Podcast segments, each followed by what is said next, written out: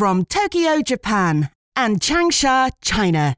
This is Down to Business English with your hosts, Skip Montreux and Dez Morgan.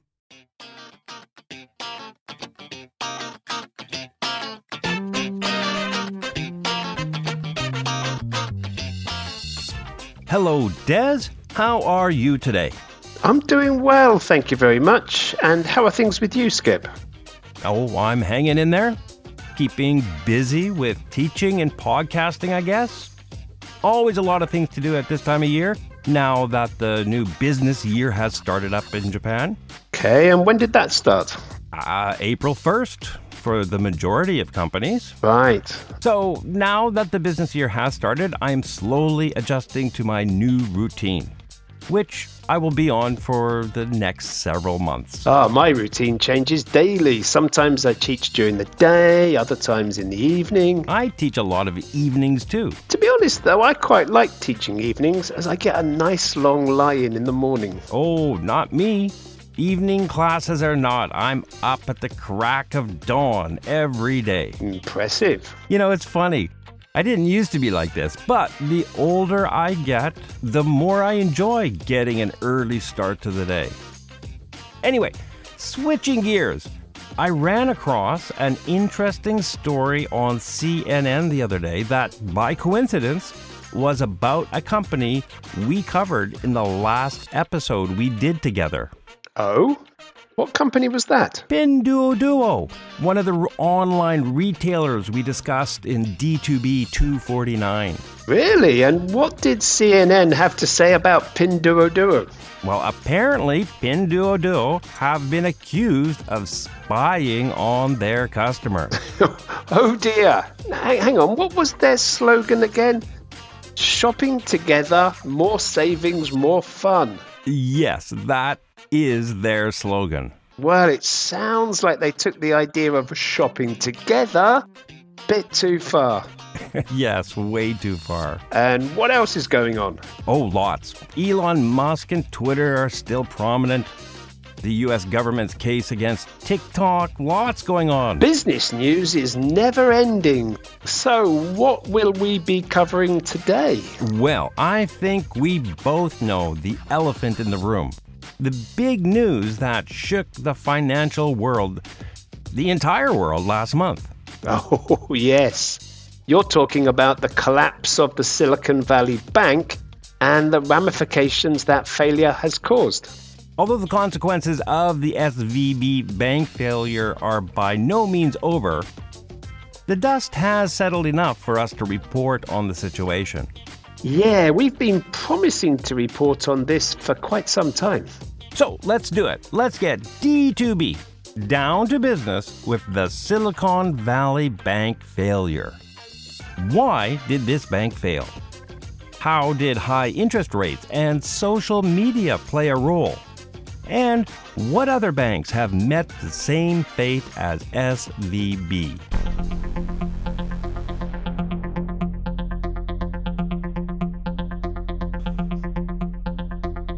You know, Skip, I hate to admit this, but even though I consider myself to be quite knowledgeable about the financial world, I had never heard of Silicon Valley Bank before last month. Don't feel too bad about that, Dez. I am in the same camp. SVB was not a household name the way Lehman Brothers was when it collapsed back in 2008. Which triggered a global financial crisis, as we all remember, and years of economic pain. But even though SVB didn't have a lot of name recognition, it was in fact the 16th largest bank in the U.S., and was very well known to venture capitalists and in the world of startups. 16th largest. Wow, I can't believe that I'd never heard of them. Actually, they have a pretty interesting origin story. Oh, really? What can you tell us about them? Silicon Valley Bank was started in 1983 by Bill Biggerstaff and Robert Medarius over a game of poker. A game of poker? What kind of bankers were those guys? Well, they were friends and former employees of Bank of America.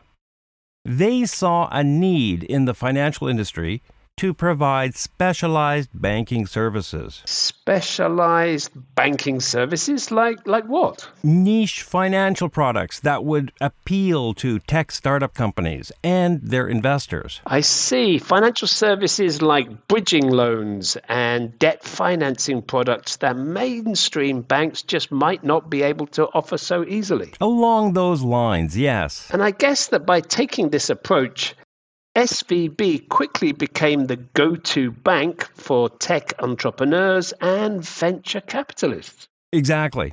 After establishing a beachhead in Silicon Valley and going public on the NASDAQ stock exchange in 1994, they opened branches in Massachusetts, on the east coast of the U.S., in the U.K., in Israel, even China.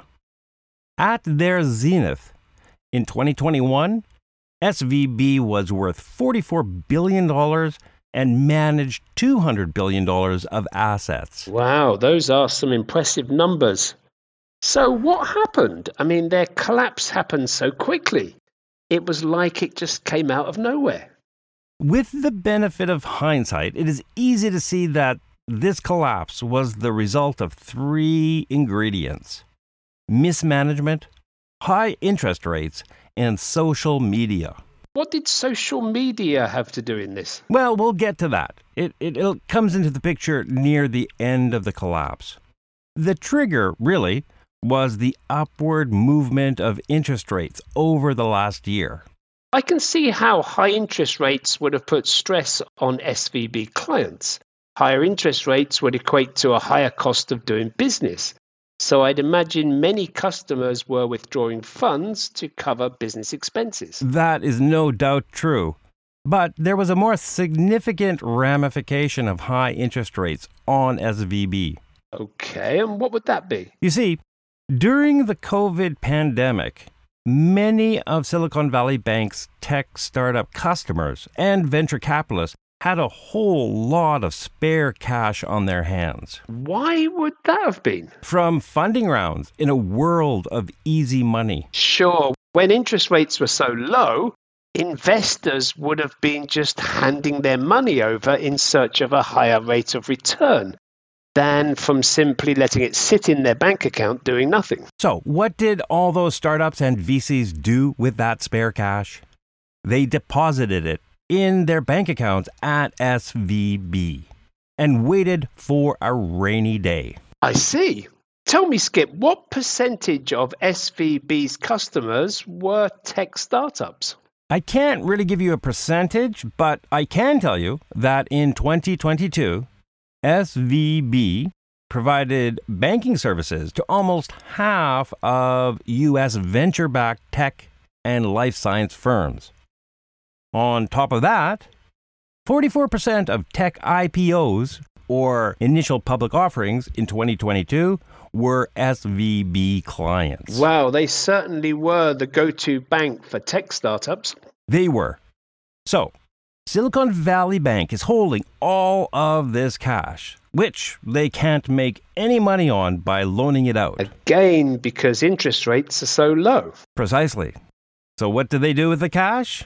They invest it in long-term, safe investments. To put that another way, they invested it in U.S. Treasury bonds? That's right. That would seem to be the prudent thing to do. You would think so. And if they were able to leave the bonds until they matured, it would have been. But this is where mismanagement happened. As the U.S. Fed started to raise interest rates last year, the value of those bonds fell. Of course, that's what happens, yeah. At the same time, SVB customers started withdrawing their money because financing from funding rounds was becoming harder to come by in this higher interest rate environment. So SVB was in essence being squeezed from both sides because of the high rates. The value of their bonds were falling and their customers wanted access to their money. A very succinct way of putting it, Des. That is exactly what happened.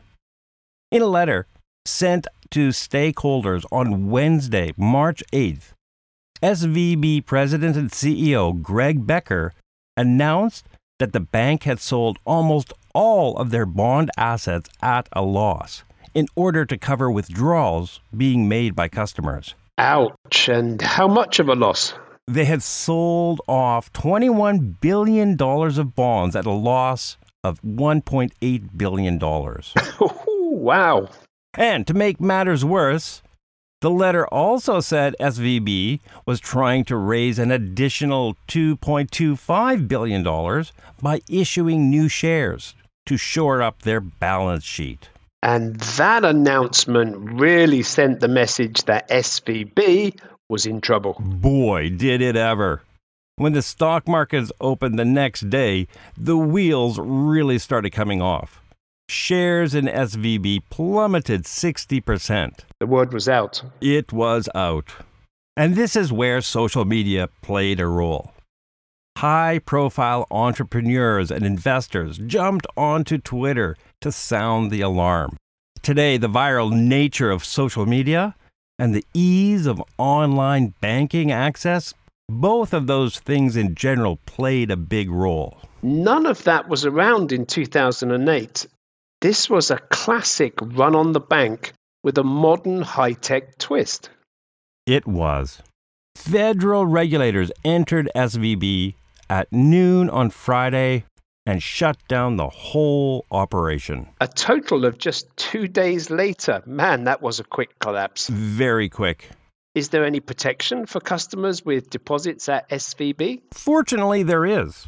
As an FDIC-insured lender, anyone who banked with SVB had their money guaranteed by the federal government. FDIC, the Federal Deposit Insurance Corporation? That's who they are. I thought the FDIC only insured deposits up to $250,000. That's very true, Dez. And it was estimated that something like 90% of SVB customers had deposits in the excess of that amount, considerably in excess. Okay, so what happened to them? The U.S. government really came through here. On Sunday, March 12th, financial regulators announced that all SVB depositors would have access to 100% of their deposits as of Monday morning, and that no losses associated with the resolution of Silicon Valley Bank would be borne by the taxpayer. Bank depositors' losses would be covered, but no public money would be used? That sounds kind of counterintuitive. It's not really. Even though the FDIC is a government agency, it is not funded by taxpayer money. It is funded by fees collected from banks. I didn't realize that. And the FDIC also made the decision to increase the depositor insurance from $250,000 to 100% of the deposit. They most certainly did. What prompted them to do that? Well, they had to act fast in order to calm or keep the markets calm because another bank, Signature Bank of New York, was also being closed down by regulators. Signature Bank was the 19th largest bank in the U.S. and dealt with mostly private equity clients. Depositors were clearly concerned over the SVB collapse, so they tried to withdraw funds from smaller banks like Signature? Well, not just smaller banks, and not just in the U.S. On March 15th, Credit Suisse, the 167-year-old Swiss bank, was teetering on the edge of failure. That spread fast. It did. Now, the situation with Credit Suisse was much more significant than the failure of SVB and Signature. Sure, it's a much larger institution.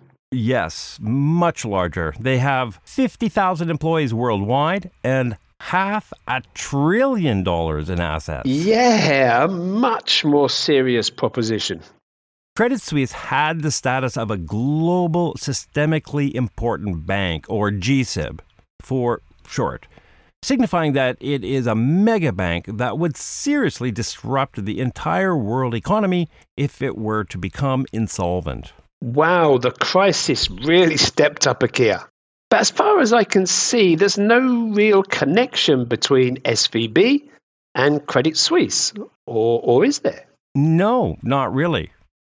Credit Suisse's problems stemmed from the fact that They had problems of their own that were exacerbated when depositors and investors started panicking over the solvency of the banking sector in general. What problems was Credit Suisse having? A string of compliance issues and changes of management were specific to Credit Suisse. Plus, the issues of raising interest rates and falling asset prices that all major banks are currently facing. I see. On March 19th, the Swiss government and the Swiss National Bank announced that the Union Bank of Switzerland, or UBS, would acquire Credit Suisse for $3.3 billion, with a further $284 billion in liquidity and guarantees offered by the government and Swiss National Bank. So where does that leave Credit Suisse's investors and indeed their staff? Investors will get one UBS share for every 22.48 shares they had in Credit Suisse, while the newly combined workforce of USB and Credit Suisse will likely see a 30% cut in their number. And how large is that combined workforce? That is a total of 120,000 employees. Oh dear. 35,000 banking positions on the chopping block. We'll have to keep an eye on how this merger pans out. That we will. And on that somewhat depressing note, I think it's time for us to get D2V down to vocabulary.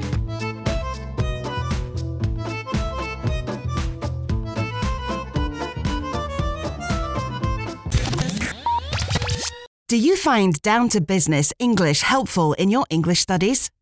Consider becoming a D2B member today to learn and retain even more words, phrases, and expressions used by native English speakers in professional situations.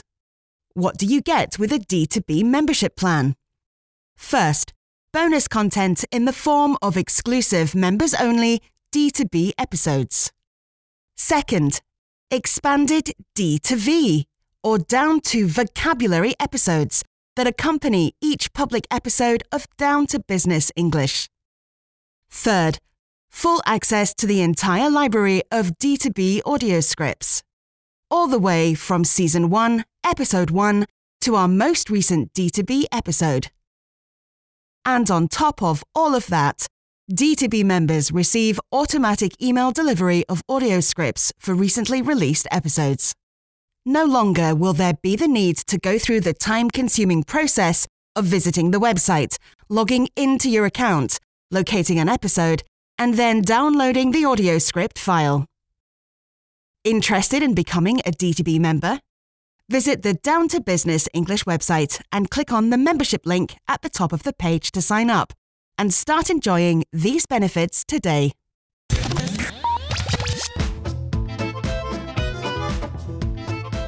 I will get D2V up and running today with the idiom, an elephant in the room. An elephant in the room is a problem or difficult situation that you just can't ignore. It is fairly easy to picture this idiom. If there was something as big as an actual elephant standing in a small room, it would be hard to notice anything else. Yeah, it's a great expression. In the story, Skip described the SVB collapse as the elephant in the room, as it's a news story that's overshadowed all other news in the business sector. Imagine you are attending a staff meeting just after a senior manager in your office had suddenly and unexpectedly resigned. In that meeting, other topics would be on the agenda, but the elephant in the room would be who is going to be his or her replacement. Ah, good example. Next on our D2V list is the phrase, the wheels came off. When you say that the wheels came off, you're saying that something failed or didn't go according to the plan. Again, this is easy to picture.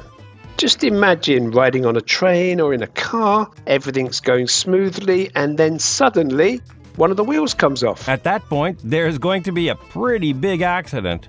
It is impossible to avoid an accident when the wheels come off. That's right. There is very little or indeed no option for recovery. In the story, I said that the wheels really started coming off for SVB when their share price on the stock market dropped 60% in one day. In other words, at that point, it was clear that the bank was failing and that there was very little hope for recovery. I was talking to a friend recently who owns a hotel in the UK. He was explaining to me how the hospitality sector is really struggling. First there was Brexit, then the pandemic. Yeah, both events were hard for hotels, no doubt. But the wheels really came off after COVID when the costs of food and heating escalated dramatically. I can imagine. It's a tough situation for any business. What is our next word? Our next and final word for D2V today is the two-part adjective counterintuitive. Let me break that down a bit. Intuitive describes something that's easy to understand. So easy that you don't really even have to think about it. Like how an iPhone's user interface is intuitive. You don't need to read a user manual because you can instinctively figure it out. But when you add the prefix counter, it means the opposite. Something that is counterintuitive is not easy to understand or goes against your expectations. It's a useful way to describe a situation where the outcome is illogical. In the story, I commented that it was counterintuitive to me that US regulators said no taxpayers' money would be used to cover SVP customer deposits. In other words, Dez didn't understand how depositors could be reimbursed without using public money. One would expect a government agency would use taxpayers' money, but that's not the case for the FDIC. The old adage, you have to spend money to make money, seems kind of counterintuitive. It does when you first hear it. How can you make money by spending it? It just doesn't make sense. But it is true if you think about it. If a company spends money on projects that either save money or make money over the long term, then it makes sense. For example? If your company replaces all the computers in the office with new, faster, more energy-efficient models, you might use that expression. Right. Even though the company is spending more money now, in the long run, they will make more money because their staff is getting things done faster on their new computers. Thus, the company is making more money.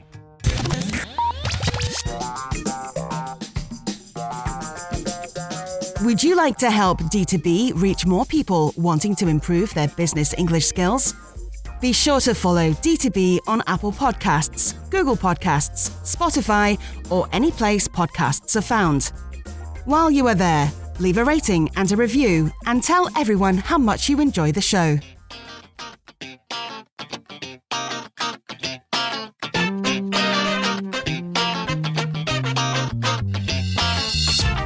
And this brings us to the end of our report on the Silicon Valley Bank collapse. Thanks for speaking with me about this, Dez. Don't mention it, Skip. But we're not really finished, though, are we? No, we are not finished. We have 5 more bonus vocabulary words to go through for our D2B members. That's right. And those words will be to switch gears, a beachhead, to be prudent, the expression, hard to come by, and the noun, compliance. So, D2B members, look for that members-only bonus episode in your members-only RSS feed. It will drop within the next 24 hours. And non-members, consider becoming one? Absolutely. D2B members get access to audio scripts for each and every episode of Down to Business English. You get member-only D2B episodes and bonus vocabulary for each public episode. Just visit the D2B website and click on the membership link at the top of the page for more information. Thanks for listening, everyone. See you next time. Bye-bye.